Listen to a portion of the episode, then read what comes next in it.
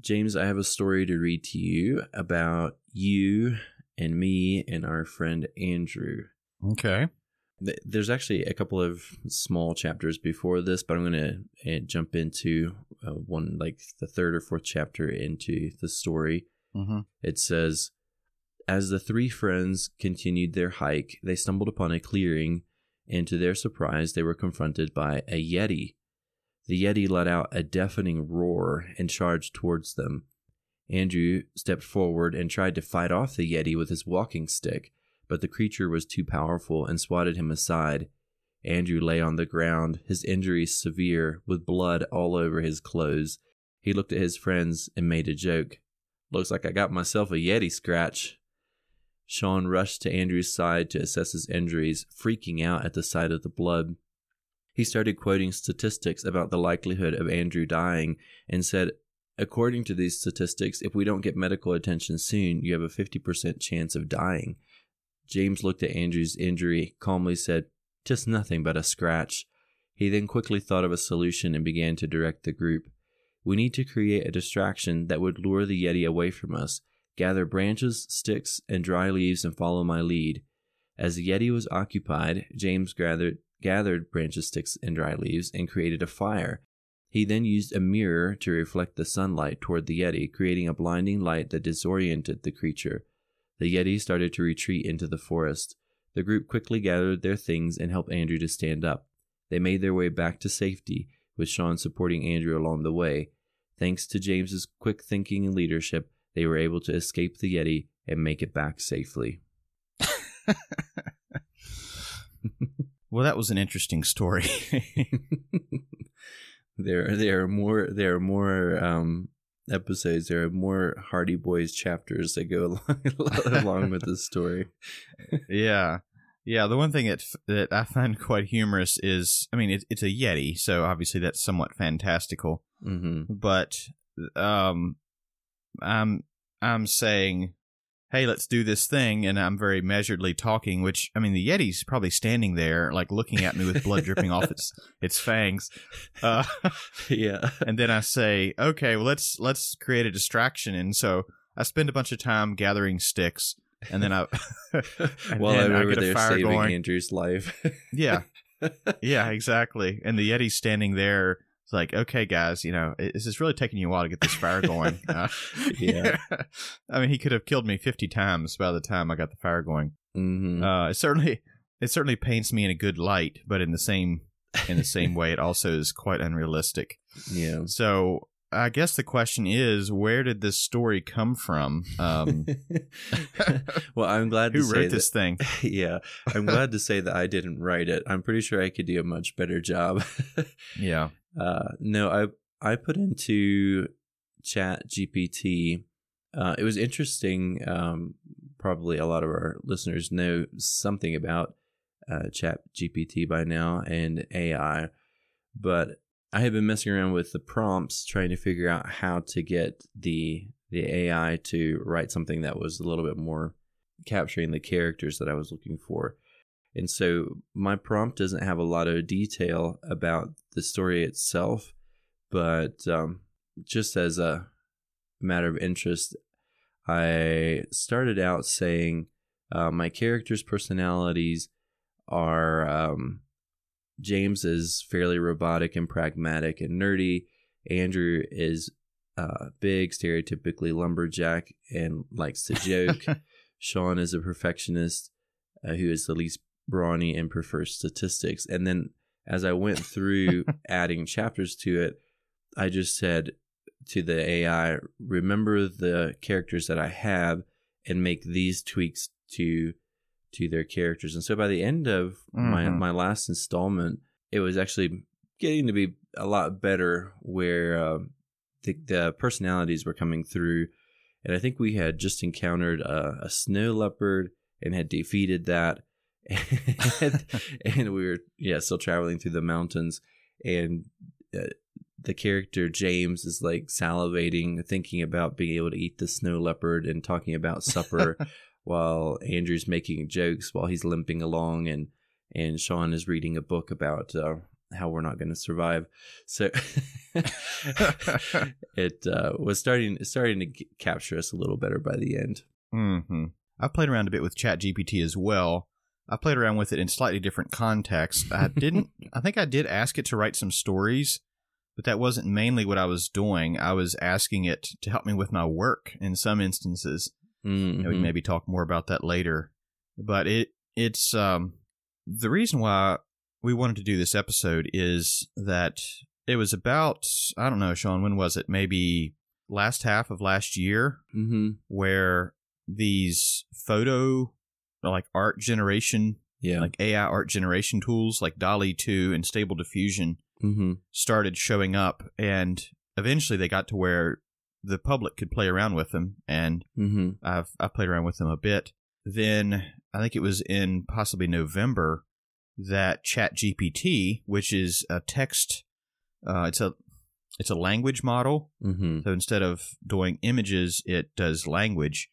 Was released to where anybody could use it if they wanted to for free, Right. and started playing around with it, and uh, it was quite astounding what it could do. Hmm and that was and for that reason i thought you know this it seemed like there was this change all of a sudden to where we started it, it became more and more of a big deal. And it there was talk about it being integrated into into all these different things. And integrated into search engines and integrated now they're talking about integrating it into uh, Microsoft Office because Microsoft has a stake in OpenAI, which is the company that makes ChatGPT, hmm and it seemed like it's something that Christians should be thinking about. And I don't know exactly how we should be thinking about it or what we should be, Yeah. but it felt like it should be something that we should we should talk about. So, Yeah. It, and just just yesterday, I did uh, a Google search for I don't even remember what the thing was, and uh, my Google search came up with a prompt and said that this uh, this search was made possible. I don't know what the wording was exactly, but this this search happened through Google's AI, which I don't even remember the name of it now. It, it told me at that moment. And I think it even asked, "Would you like to do a survey about how you feel about this?" And I just said, "Skip survey." So I don't know how many people are getting those prompts over the, right right around this time, but Google it Mhm. and some of the other search engines are working on their own AI. But James, what is AI? Is like we we've talked various times over the last year about different aspects of black magic, and this is going to be another one. So, uh, give us a give us a brief explainer. Well, AI is short for artificial intelligence. For those that weren't aware of that, it's it's been something that computer scientists have been working toward for a long time. I think back in the 1940s, there was a British computer scientist called Alan Turing who came up with the idea of what's called the Turing test. Mhm. And the Turing test is where you ask questions, like you, you have a computer, you have a human who's asking questions to the computer, and they can't tell. Let's it, it's say there's somebody that's that's writing questions on a keyboard, and they don't know if on the other side of the wall is a computer or if the other side of the wall is a human that's answering the questions. Mm-hmm. And if the human cannot tell if it's uh, uh, the human that's asking the questions can't tell if there is a human or a computer on the other side of the wall, then the computer has passed the Turing test. Mm-hmm. I would say we've we've already had computers that are like that for quite a long time. I remember years ago, uh, back in the day of AOL Messenger, I think it's AOL. I'm not sure what it was, but it was a Microsoft Messenger type service. This was in the early thousands, like 2005, 2006, Mm-hmm. I believe it was. Um, I was just, just kind of the first time I'd ever really used the internet was right around there. I was using it with using dial up. okay. Wow. Yeah, and I would you know be messaging different different friends of mine that had it, and you there were there were chat bots, so you could you could go online and you could go to this certain website and you could ask questions of this chat bot, and it was you know back in the day it seemed astonishing that this thing could answer. It was a computer mm-hmm. and it could answer questions and you could talk back and forth. You could have a, uh, you could hold a conversation. Obviously, things have progressed quite substantially in the last uh, 20 years, roughly. So that's that's really what it is. Is we're trying to with AI, we're trying to take computers. You know, most of the time we use a computer. We sit in front of it and we type. We tell it what to do. We we put information into it. We format text. We run spreadsheets. We send email, and the computer just does what we tell it to do. But more and more, we're trying to get computers to do things on their own. Mm-hmm. And a lot of times that's driven by what are called algorithms. And algorithm is a really fancy sounding word, but it really just means instructions. Uh huh. If you're multiplying two two digit numbers, that whole process of multiplying, if it's more than, you know, if, if it's more than, uh, if the result is more than nine, like if you have 10 or more, hmm uh, three times four, you carry the one, you drop the two down, then you go to the next number, multiply that, and you add them. That that's an algorithm, hmm a very simple one, but that's what it is. When we're teaching students how to do math, in a sense, we're teaching them algorithms, processes to come to a final answer, and that's what we do with computers. But they're much much more complicated than a third or fourth grader doing multiplication yeah. so that's that's a little bit what what we're doing here is we're training computers to do more and more complex tasks you know before it's it's maybe for instance you have computers that are autopilots on airplanes Mm-hmm. and they're able to control all the different surfaces on a on an airplane so they can fly straight and level and i think there's even autopilots now that can land airplanes they're they're getting getting more and more advanced all the time So you talked about the the Turing test and whether or not a computer can uh, essentially mimic a uh, a human, mm-hmm. and now we're uh, moving into algorithms and and artificial intelligence. We have Chat GPT, but what what I want to know is how did how does my laptop know how to write in story form Mm-hmm. or whatever you know whatever prompt I give it how where is it pulling it from The, is there a sentience in my laptop that is enabling it to do that Uh, no, I would say there isn't. So AI is a little bit misleading. I would say we we say AI and throw it around. I've heard AI used to talk about how on social media they can track our behavior and give us ads. mm-hmm. And I, I would not say that's AI. That's simply they're just gathering data about. Hey, James clicks on a lot of rocket videos. Let's try to sell him a flight to space. is this like more like machine learning would that be a better term Maybe, maybe. So when I think of AI, I think of intelligence, like almost human like intelligence that is in a computer. mm-hmm. And we're not there yet. We have extremely complicated algorithms that appear to be able to think and maybe to be able to reason, but really they're just carrying out their instructions yeah they're extremely complex instructions and in the case of ChatGPT from what i understand they went through the internet and downloaded huge amounts of data huge amounts of text and ran that through the language model that's called i'm trying to think what it's called uh, gpt-3 maybe mm-hmm. so that there's these different models that they're developing. So what it's doing is it's is when you ask it a question, say write a story about James who is robotic and pragmatic and Andrew who's like a lumberjack. So it looks through oh and and they're being attacked by a yeti. Well, it looks through and sees all the places where it talks about yetis and different characteristics of yetis.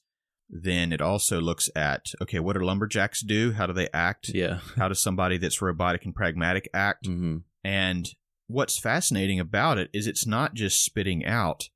Like if you would take that story and you would run it like a lot of times if you take if you take some text that you run across and you put it into Google, it'll take you to the web page that it came from. Mm-hmm. I've I've had some students in the past that um, wanted to wanted to take the easy route to finish up their research paper uh-huh and copied and pasted from Wikipedia. Well, I'm no dummy. I figured that out pretty quickly, and so I just I, I just copied and pasted some of the text. It took me to Wikipedia.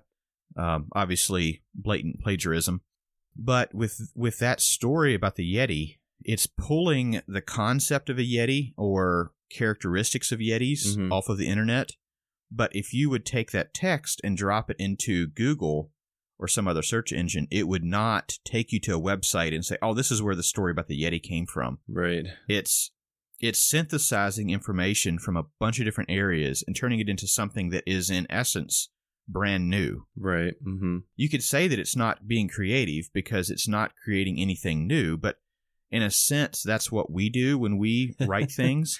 Yeah. Um, you know, we, we do research. We research about AI, and then we're getting together. We're doing a podcast, and there's not that many ideas or information, or almost no information that we're saying that is brand new to us. It's stuff we gleaned from different different sources, and that's kind of what ChatGPT is doing. There is nothing new under the sun. Exactly. You talked about some of the examples of art. You mentioned uh, problems with, well, you mentioned problems with plagiarism that you had as um, a, a lit teacher. We don't know where all this sort of application of artificial intelligence might go, but I'm curious what you think about. You also mentioned that you use it, have used it somewhat to help you in your in your work. mm-hmm. So are we getting more are we getting closer to that point where we can just tell the the computer write a novel about X and it's going to be able to spit that out. And so we're not going to need writers, we're not going to need uh, whatever the application might be.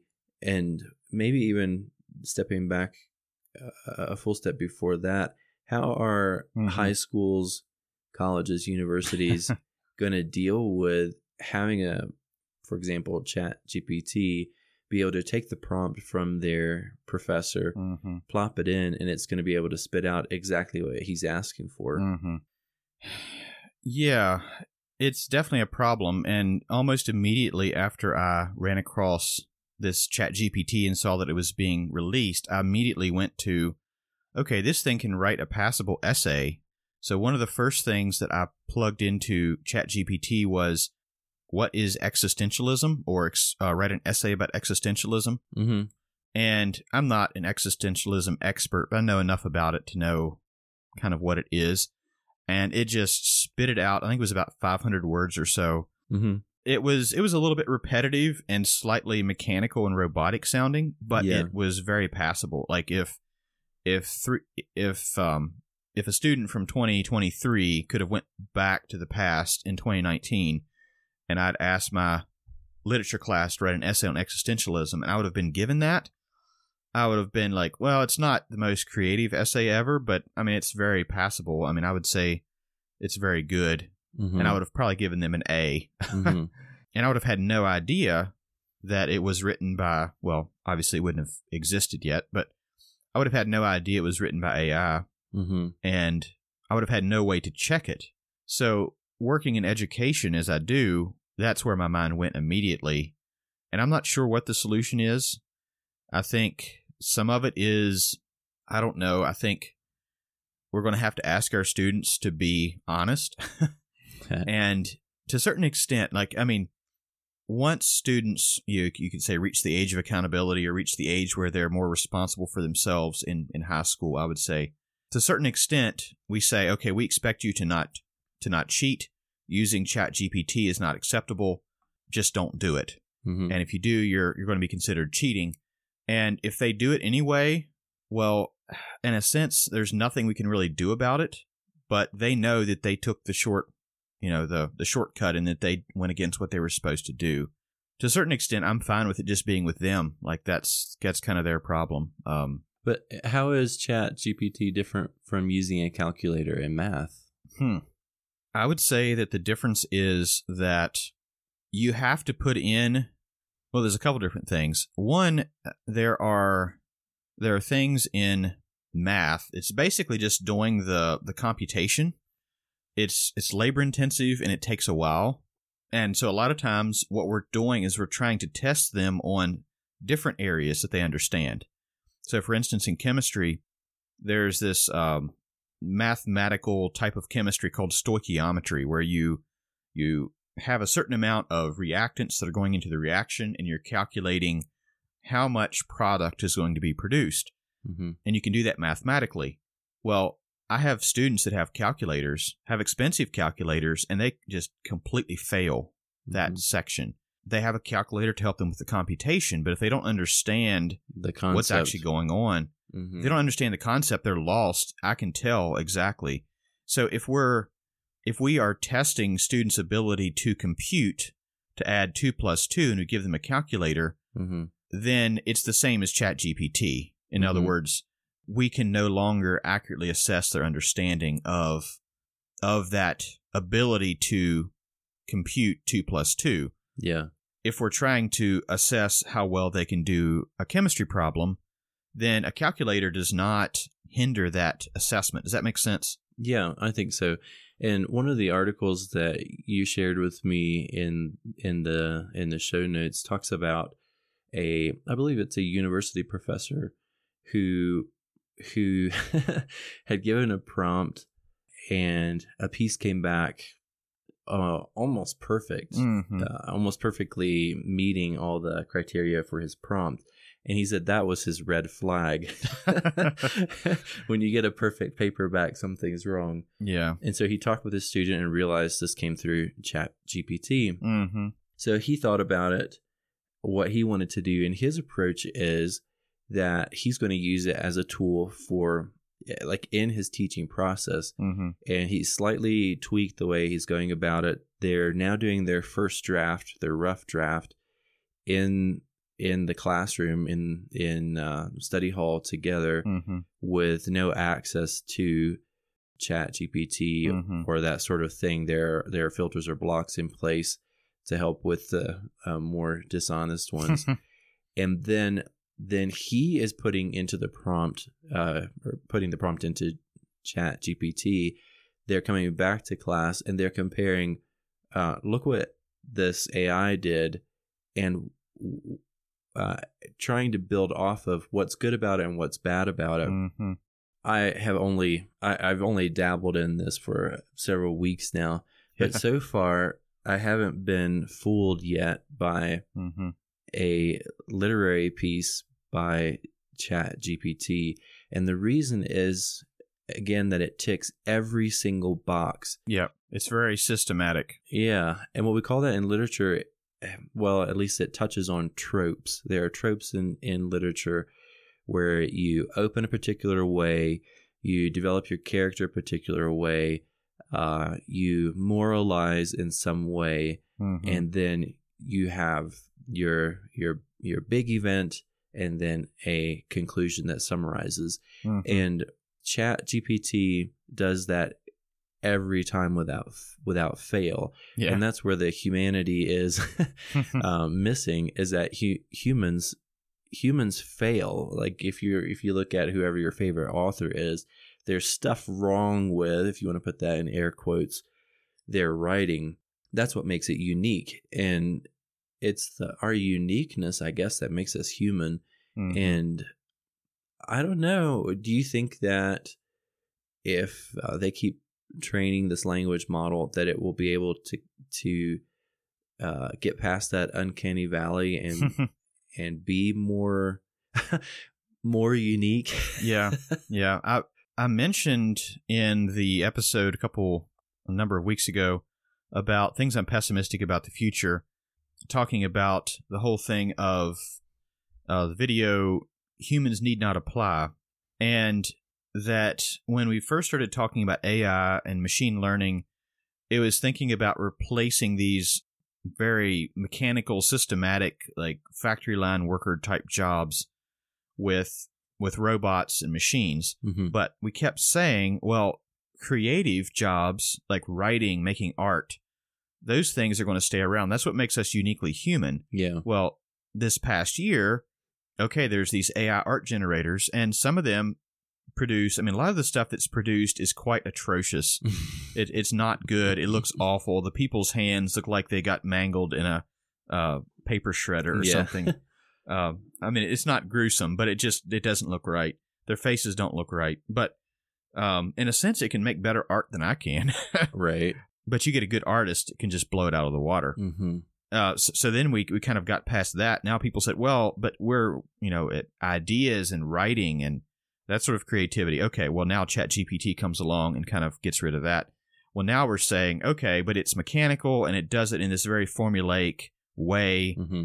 There's different things that I there's somebody at work that I've been sending that I put things into Chat GPT, put in prompts, send it to them, and they kind of respond and and she said the other day, it's like I'm just getting tired of reading this stuff. It's so like it's got the same boring, Yeah. weary style. yeah. yeah. Um, just got tired of reading some of these stories, and I was Mhm. like, yeah, that's true. But in a sense, I'd say it's probably a better writer than a lot of uh, sixth and seventh graders. Um, yeah. At least, like at least the mechanics, like the nuts and bolts of grammar and sentence structure, hmm it's got it. Mhm. Um, and so what I'm saying is, I think it's going to get a better. I don't know how much better, but I think it's definitely going to get better.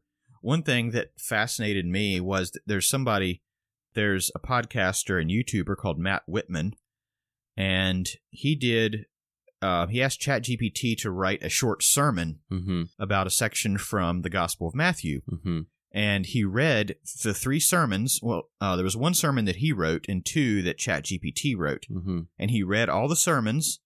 Did you did you watch that video? I did. Yep.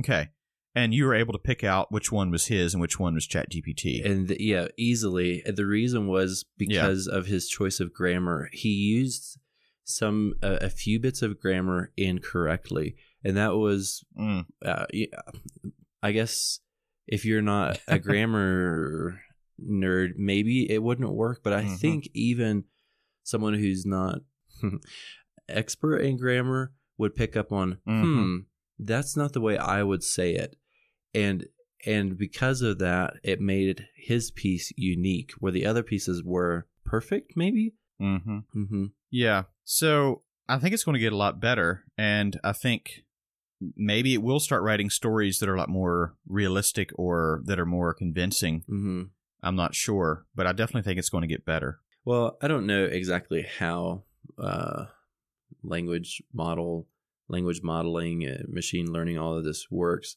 but what I what I started doing almost right away with my the fun that I'm having is having telling it to write uh, little yeah novellas or short stories or that sort of thing, and when it spits it out too perfectly, I tell ChatGPT, add this sort of nuance or add even this sort of error. And I think that if I were a language Mhm. modeling expert, I would introduce to my language model maybe a bit of uh, like say x percentage of of grammatical error or x percentage of not hitting the tropes just right so that it gives it Yeah. that little bit of human feel but this is where Mhm. uh, uh, I wanted to touch on quickly before um, we move into some more of your points in the notes.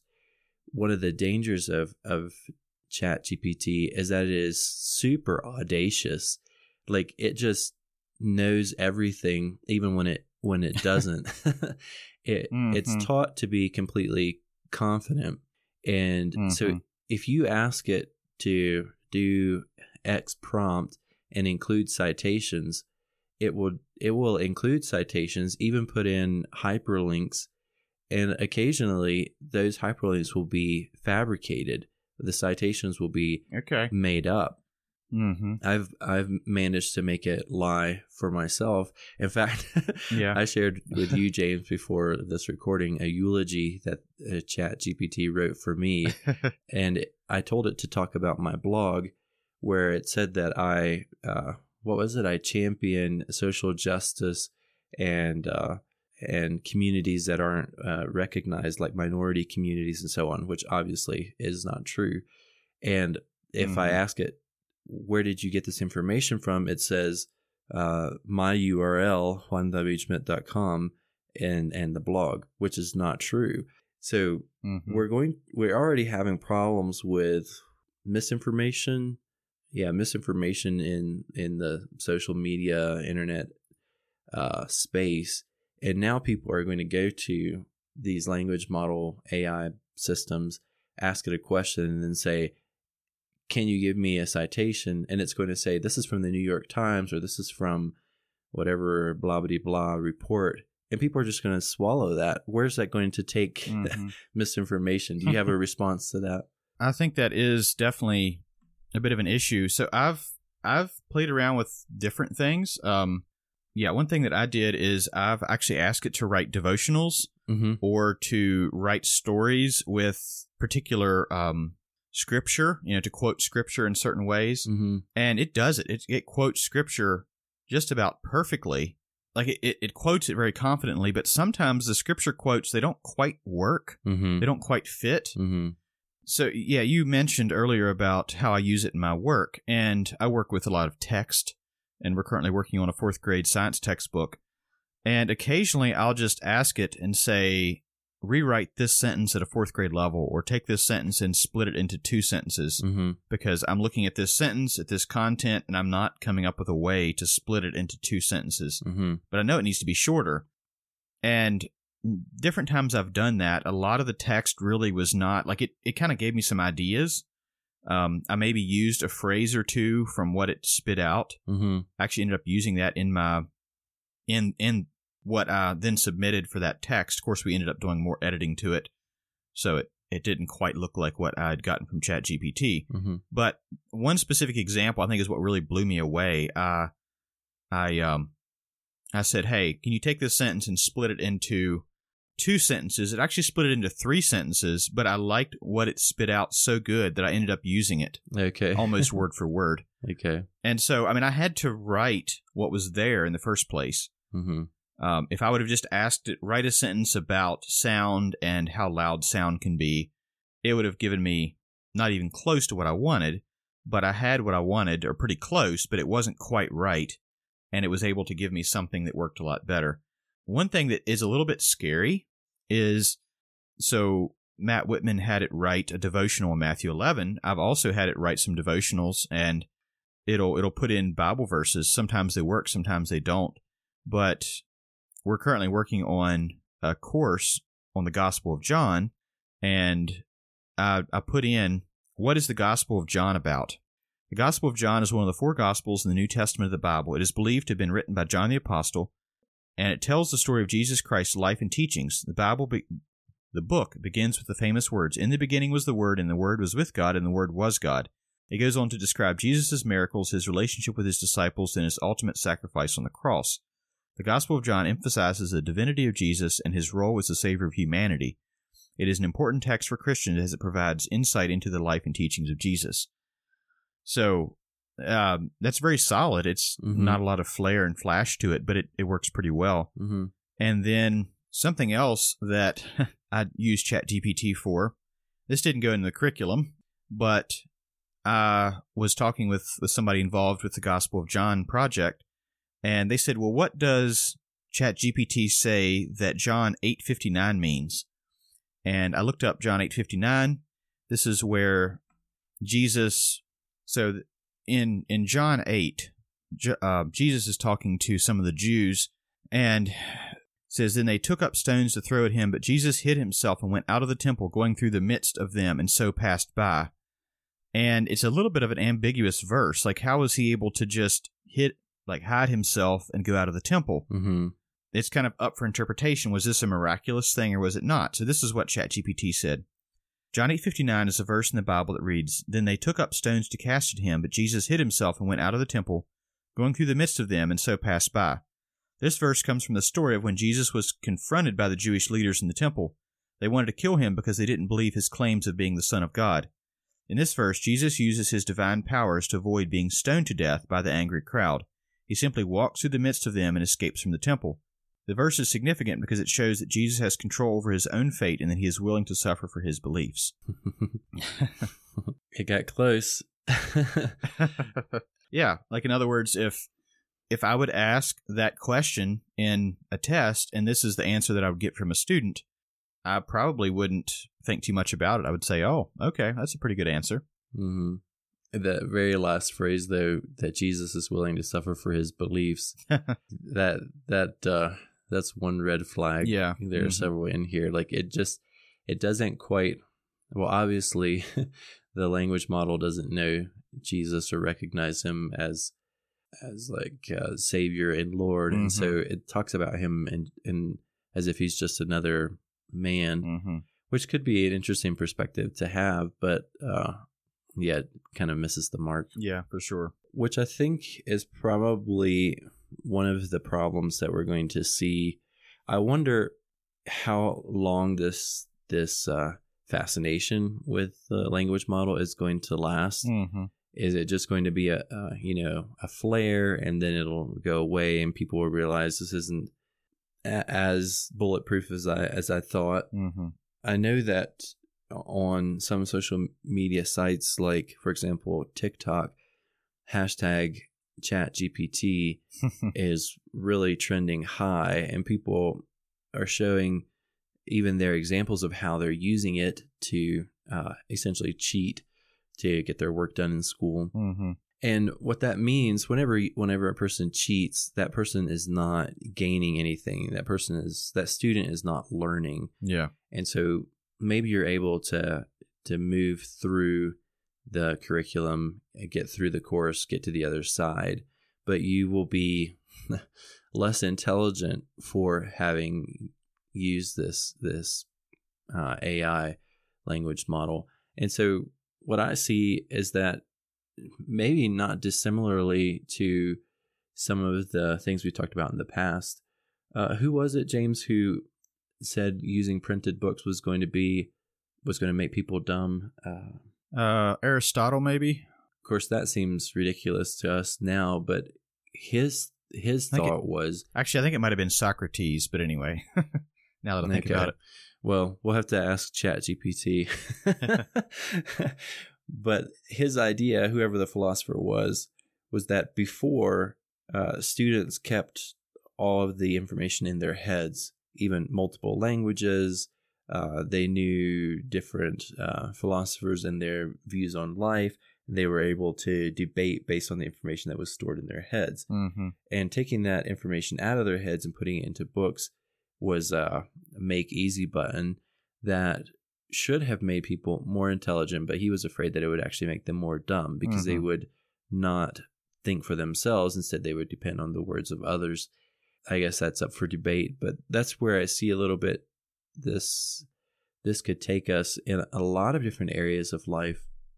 It would be nice to use it uh, as a basis for you know here's an idea now take it and run with it Mm-hmm. but people are going to be get in a hurry buzzfeed has already had to apologize for some articles that they've put out that they've had their ai do essentially all the work Hmm. and their human editors didn't catch that they there was uh, either falsified or inaccurate information in the articles and so that's what's going to happen people are going to be on a deadline Yeah. um, they need to you know get their their university assignment in and they're without thinking they're just going to present this thing and it's going to make them dumber uh, in that way but also people of of lowered integrity Yeah. and that will be a little bit scary going Yeah. forward hmm Yeah. As far as whether it's going to be around or whether it's going to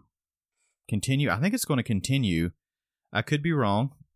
But for instance, Microsoft just announced in the last week or two that it's planning to integrate ChatGPT into its search engine, Bing. mm-hmm. Mm-hmm. And now Google is, I think, right about the same day. Google is doing this, is planning to do the same thing. And so even if, for instance, you and I play with ChatGPT and then kind of forget about it, it seems like the tech companies, nobody wants to be left behind. yeah And so, in a sense, they might start pushing it because they don't want to be the ones that are left. And Mhm. so it'll just become more and more of of the the apps and things that we use. For instance, Notion, which is what we put our show notes in. mm-hmm. A couple months ago, they started putting AI in there, and I'm not sure what model they use, but it seems similar to ChatGPT. Mm-hmm.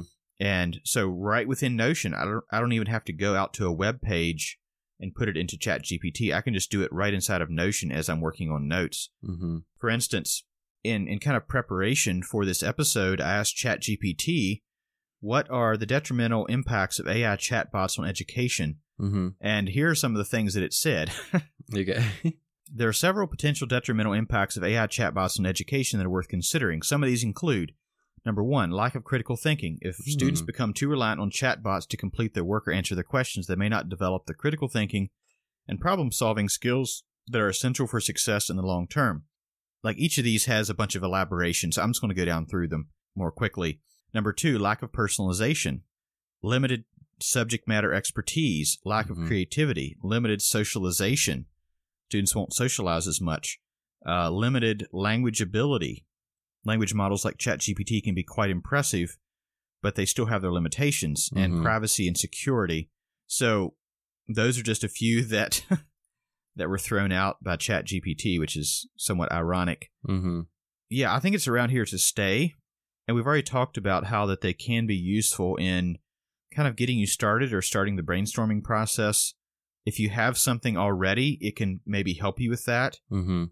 But like you said, if students are up against a deadline before, they didn't really have much, you know, they could copy off of Wikipedia or some article online, but that could be caught by plagiarism software. Mm-hmm. Yeah. But now, with that not happening, then it's going to be much more of a temptation knowing, you know, my teacher's not going to be able to catch this Mm-hmm.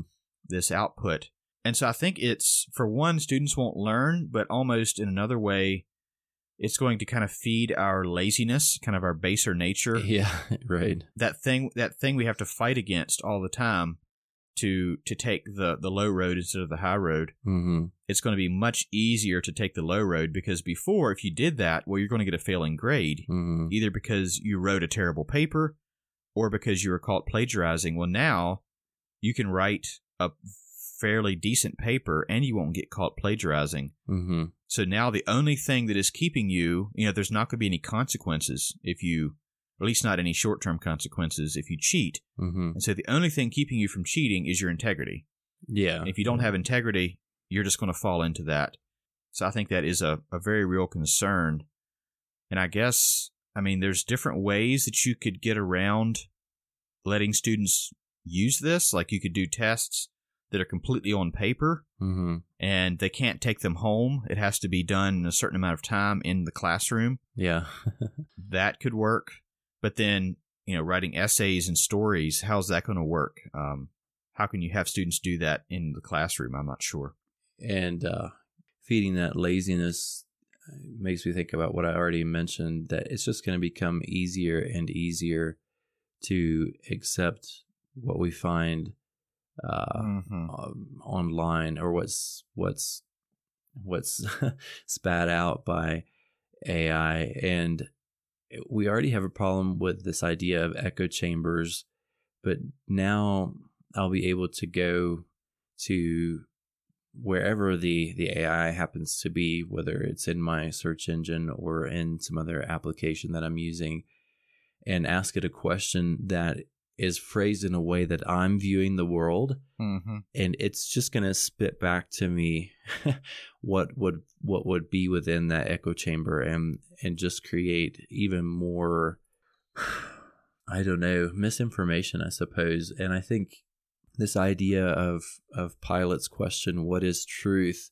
is going to become harder and harder to to answer for people especially when they don't have critical thinking skills when they're not critical about what they're Mm-hmm. what they're being fed Yeah, I agree.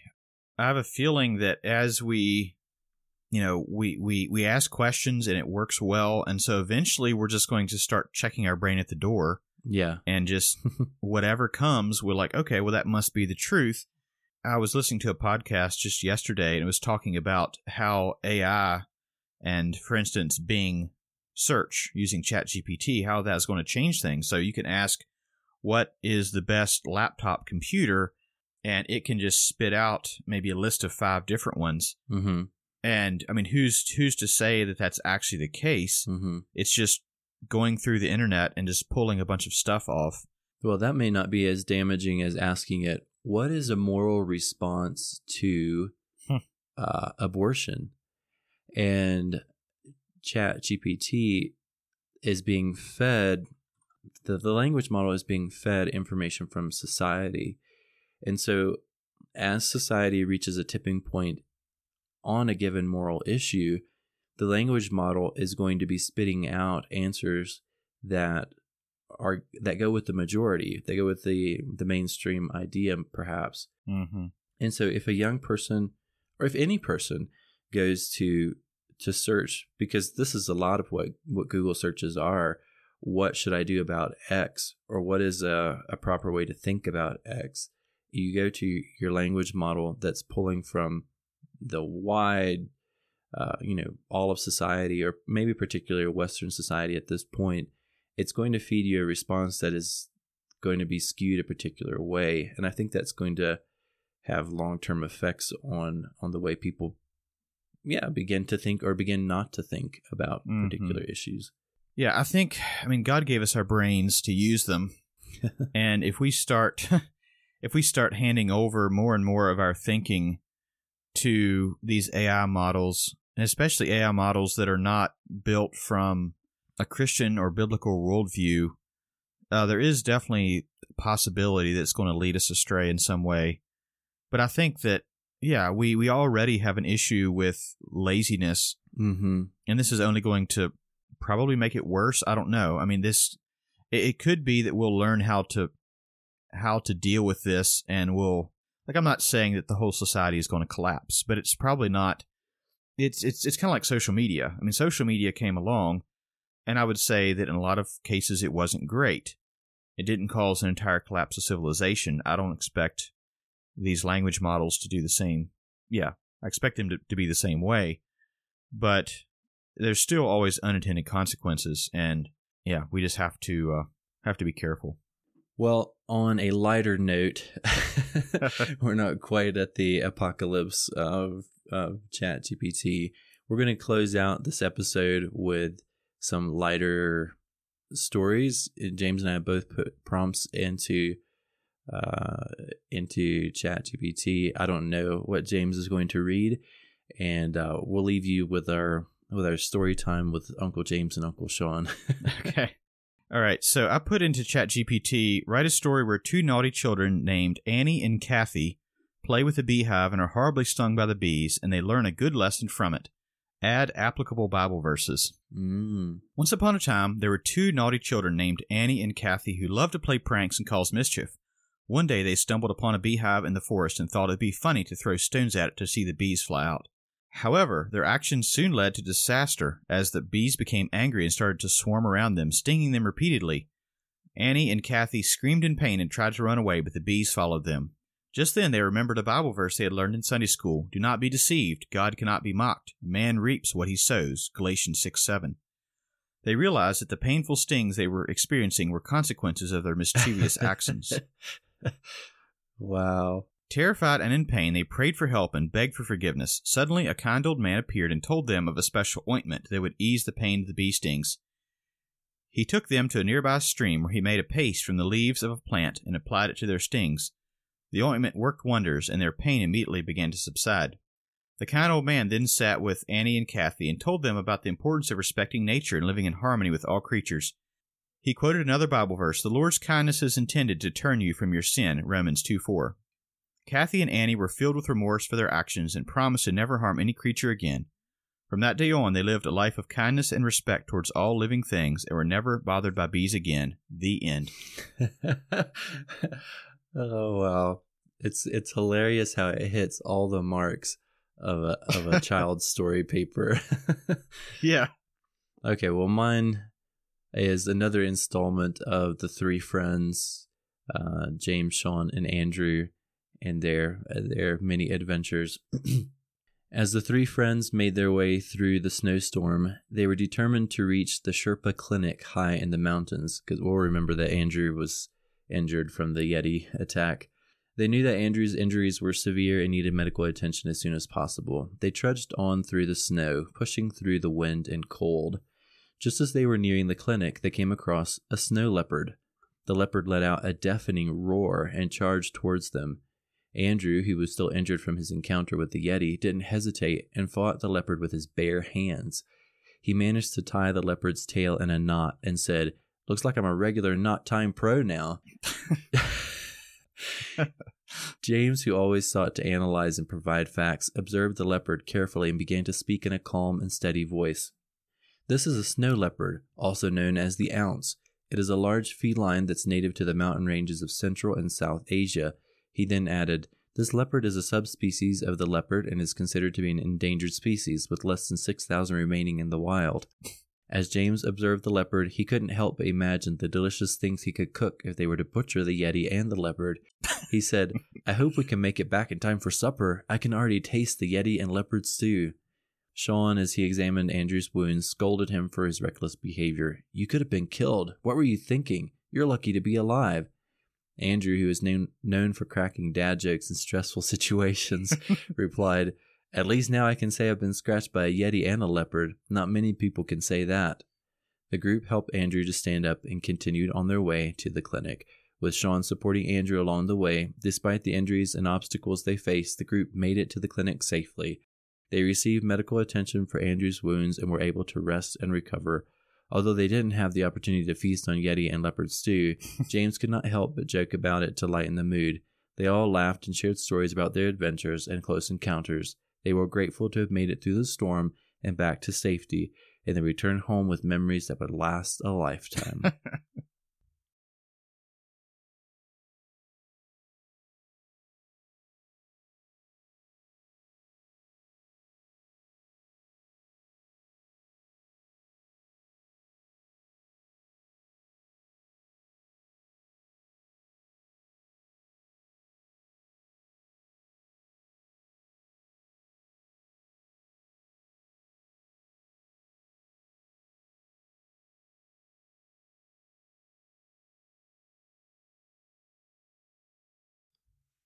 Okay, so I have an idea of maybe adding another story mm-hmm. at the very end, like have like a long, like 30 seconds of quiet and then have a little Easter egg for those that stick around.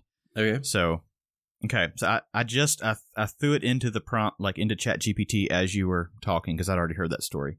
Okay. James was a foodie, and there was no denying it.